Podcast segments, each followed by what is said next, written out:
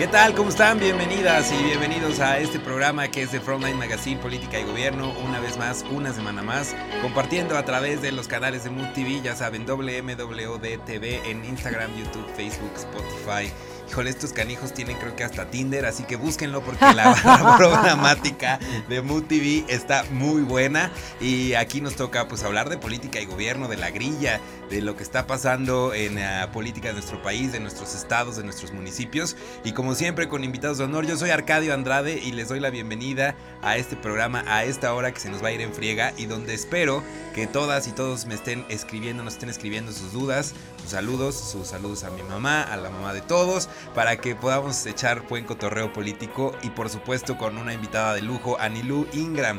Ella es diputada federal de donde más, pues de Veracruz, no hay otro estado más que Veracruz, diputada federal por el PRI eh, hoy en día que ha tomado pues gran notoriedad por el trabajo legislativo que está haciendo y sobre todo por las condiciones políticas que pues transitan en nuestro estado. Así que Anilú, encantado de tenerte aquí en este programa, que hayas aceptado la invitación, que nos hayas dado tu tiempo y que puedas platicar a gusto con nosotros. Bienvenida. No, hombre, Arcadio, muchísimas gracias. El gusto es para mí tener esta oportunidad, esta hora de buena plática, de buen chisme y sobre todo a ti, mi reconocimiento, amigo, y gracias. Gracias por invitarme las veces que tú así lo quieras, yo aquí vengo. Ya dijo, ya ya lo ¿eh? dije. ¿eh? Ya se chingó.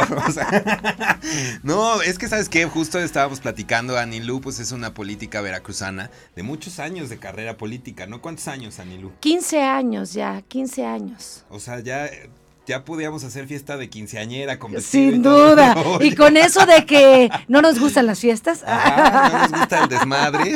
en Veracruz casi no nos Porque además ella es del puerto de Veracruz, ¿cierto? Así es, ahí tienes tu casa. Gracias. Cuéntanos, ¿naces en el puerto de Veracruz? No nos digas el año si quieres, no, te de 28. No, con mucho gusto, no, hombre. Yo eh, este 26 de agosto cumplo 39 años. Nací en el puerto de Veracruz, ahí nací, ahí crecí, ahí me he desarrollado. Em, me forjé en los medios de comunicación. Soy licenciada en administración, tengo una maestría en alta dirección de gobierno y políticas públicas, pero la radio y la televisión, como te darás cuenta, es mi mayor pasión. Fui diputada local por el puerto de Veracruz presidenta del Congreso, delegada federal de Sede Sol. Ese fue lo último, ¿no? Antes de la Diputación. Eso fue antes de la Diputación y ahora eh, en esta gran oportunidad, ¿no? En, el, en este sui generis Congreso, em, en el Congreso de la Paridad, eh, aquí en la Cámara de Diputados en San Lázaro, como diputada federal del PRI, vicecoordinadora del grupo parlamentario. Eh, secretaria de la Comisión de Infraestructura, integrante de la Comisión de Desarrollo Social.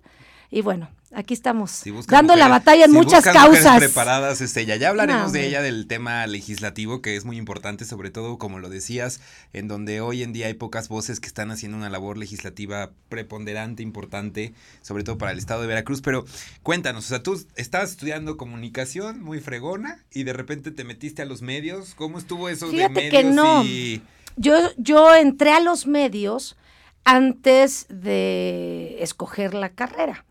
Entonces yo ya estaba en los medios de comunicación, ya estaba haciendo mis pininos, estuve en diversos programas, desde deportes, dije, no importa, ustedes permítanme poner un pie y ya yo me voy como la humedad. Entonces eh, estuve en deportes, estuve en espectáculos, estuve en noticias, tanto en televisión como en radio, y tenía yo el programa el noticiero dirigido a jóvenes con mayor rating en el puerto de Veracruz. Eh, eh, pero era un noticiero dirigido a jóvenes en MBS Radio. ¿Cómo se llamaba? Eh, visión exacta. Así se llamaba. en Exa 93.3, que es la frecuencia en Veracruz. Entonces, bueno, ponía yo música y, en las intervenciones evidentemente informaba de, de manera muy sencilla, digerible para los jóvenes. Entonces yo ya estaba en este tema. Dije, ¿qué carrera voy a estudiar? Dije, comunicación y fíjate que mm, en mi reflexión dije, no, voy a estudiar administración. Creo que un administrador siempre es necesario en cualquier lugar, en cualquier espacio, y con eso pues hago un equilibrio, si ya me estoy forjando en el tema de los medios de comunicación, que ya iba yo bastante encaminada, dije pues eh, diversificamos el tema y creo que un administrador eh, siempre, siempre... Siempre es bienvenido y en donde quiera cabe. Exactamente. Entonces, ese es el motivo por el que estudio administración, fíjate. Wow. Y de ahí, o sea, bueno, no, pero a ver, antes, espérame, antes, porque si no nos vamos a ir directito al tema legislativo. Tú eres veracruzana. Sí. O sea, jarocha, jarocha, jarocha. ¿De qué colonia? ¿De qué? ¿Dónde? ¿De dónde es tu familia? Ay, mi familia es del puerto de Veracruz. Yo crecí, nací y demás en, en el fraccionamiento Reforma, ¿no? Ahí en Veracruz. Pero sí, todo, a ver, más jarocha de hueso colorado, difícil, difícil. hermanos? no, soy hija única. ¿Eres hija única? Hija única con una mamá que me sacó adelante ya solita. ¿Sí? ¿Cómo se llama tu mamá? Ana María Ballines. Y, o sea, ¿cómo, ¿cómo que te sacó solita? ¿Te educó? ¿Te formó? ¿Cómo fue? Fíjate que, bueno, mi mamá evidentemente es mi mayor ejemplo, ¿no? Mi mayor inspiración. Una mujer muy bragada como tu mamá. Sí, sí, sí, sí. sí muy bragada. veracruzanas canijas echadas para adelante. Pero derechas, mano. Sí, derechas de una sola pieza que te enseñan el valor de trabajo, el valor de la lealtad el valor de, de la construcción y el valor del esfuerzo, ¿sí? De la cultura del esfuerzo. Yo no soy de una familia ni adinerada, nada de esto. Soy una familia que viene de la cultura del esfuerzo y, quienes nos escuchen en Veracruz saben que esto es real. Mi mamá siempre desde muy chiquita estaba trabajando, trabajando, trabajando, trabajando, trabajando todo el tiempo. ¿En gobierno? En diferentes espacios. En su mayoría ha estado en, la administración pública, no de frente como uno, sino siendo la pieza eh, eh, importante, por de alguna manera decirlo, ¿sí? Eh, en el encaminar distintos proyectos.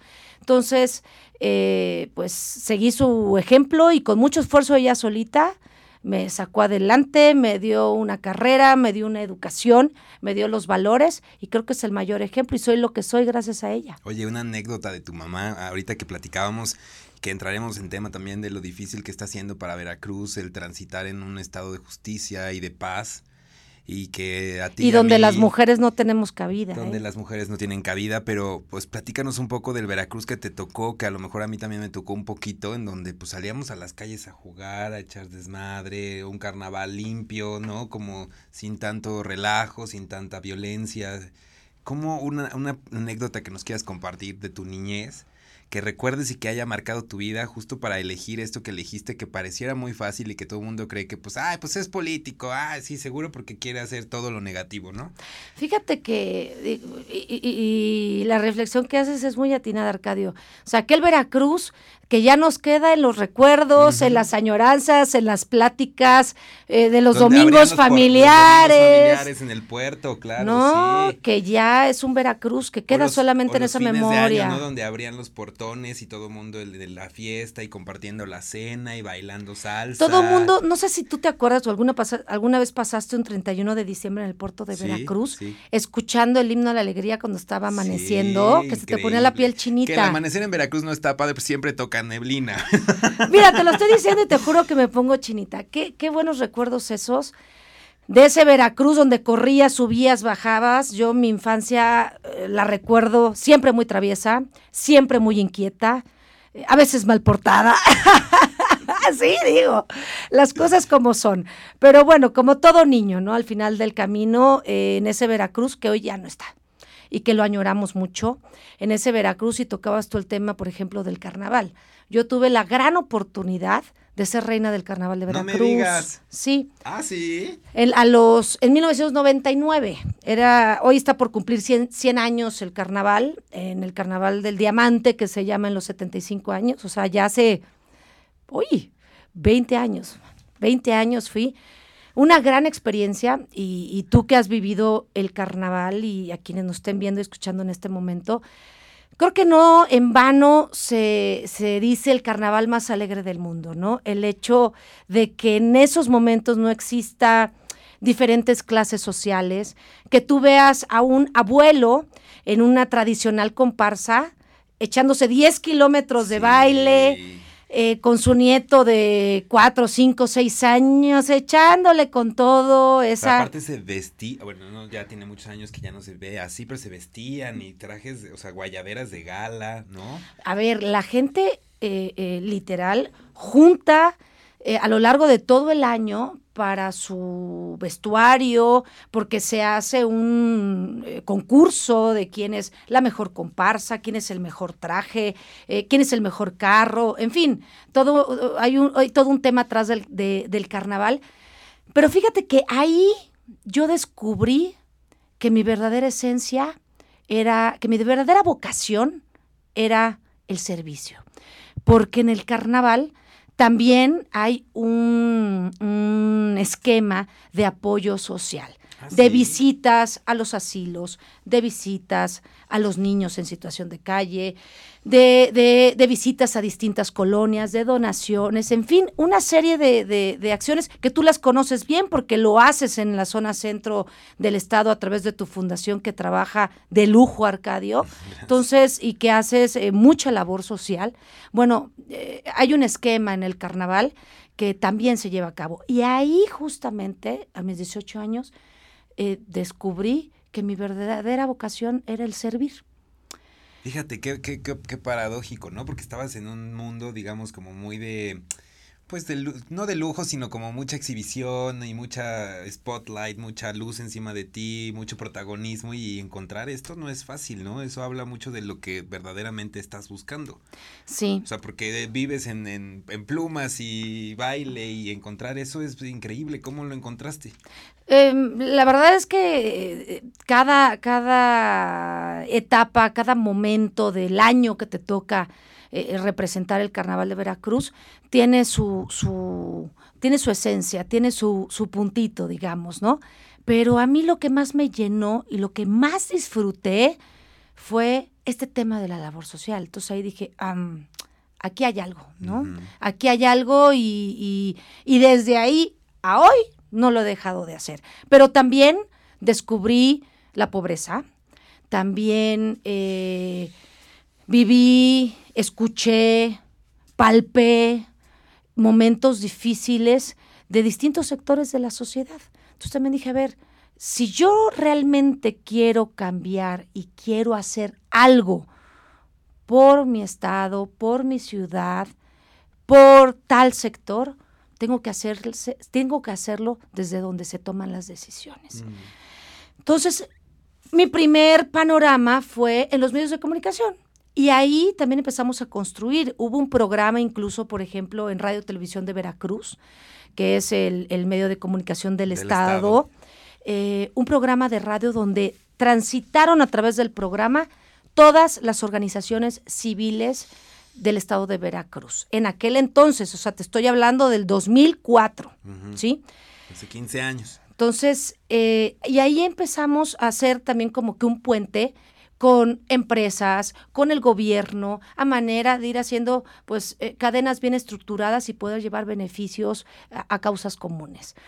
Y, y, lo empezamos a hacer en la tele y tal, y bueno, una u otra cosa, siempre desde, desde la convicción de servir y de repente dije, no, hay que pasar del otro lado si queremos realmente cambiar esto, no dejando de lado la importancia y el gran peso que juega la sociedad civil. Sí, porque miren, estarás de acuerdo conmigo, creo que a ti te ha tocado en tu trayectoria política y tal vez lo que yo te pueda decir va a ser más como de la parte ciudadana, porque yo no milito en ningún partido ni mucho menos, pero hemos vivido en Veracruz como muchos estados, diferentes Veracruz, diferentes estados en uno solo, ¿no? Y pasamos como de esta alegría, esta, este orgullo jarocho, eh, digamos, esta grandeza del Estado, en donde pues creo que uno de los símbolos más representativos de esa opulencia y de esa grandeza y de esa magnitud que teníamos es el Teatro Reforma que está a punto de caerse, ¿no? es, una pena. O sea, es nomás para que vean cómo estamos, o sea, es como un reflejo. Eh, en donde siempre he creído que la, el trabajo de gobierno no es suficiente que el trabajo de gobierno es el que marca la pauta, pero que necesitamos la sociedad civil organizada y hay una palabra que yo repito mucho y que muy pocos comprenden que tú vas a entender perfecto que es corresponsabilidad. Claro. Porque si no, esto se vuelve como un relajo y no se logran acciones verdaderamente efectivas. Correcto. Pero desde tus, eh, desde todas tus trincheras donde has estado, que ha sido mucho el trabajo social, que seguramente ahorita nos van a estar poniendo imágenes de todo el trabajo social que haces. Eh, ¿Qué crees que hoy en día es lo que hace falta en el estado de Veracruz para retomar pues esa grandeza, ese carnaval, esa alegría, esa dicha, ese orgullo incluso de ser veracruzano? No solamente en el tema del sentir social, sino también del empresarial que hoy en día ha salido del estado porque no puede em-, emprender, no puede, no hay condiciones para crecer. ¿Qué es lo que crees que necesitaría hoy en día el Estado si tuvieras esos superpoderes? Que además dentro de la Cámara estoy seguro que tienes muchos de ellos. ¿Qué es lo que harías para recomponer lo que hoy, lo que hoy queda de Veracruz? Fíjate que yo lo dividiría en dos vertientes. Una, que nuestros gobernantes asuman la responsabilidad de gobernar, ¿sí? Porque no es solo llegar a a esa silla, ¿sí? Es prepararse para llegar a esa silla, ¿no?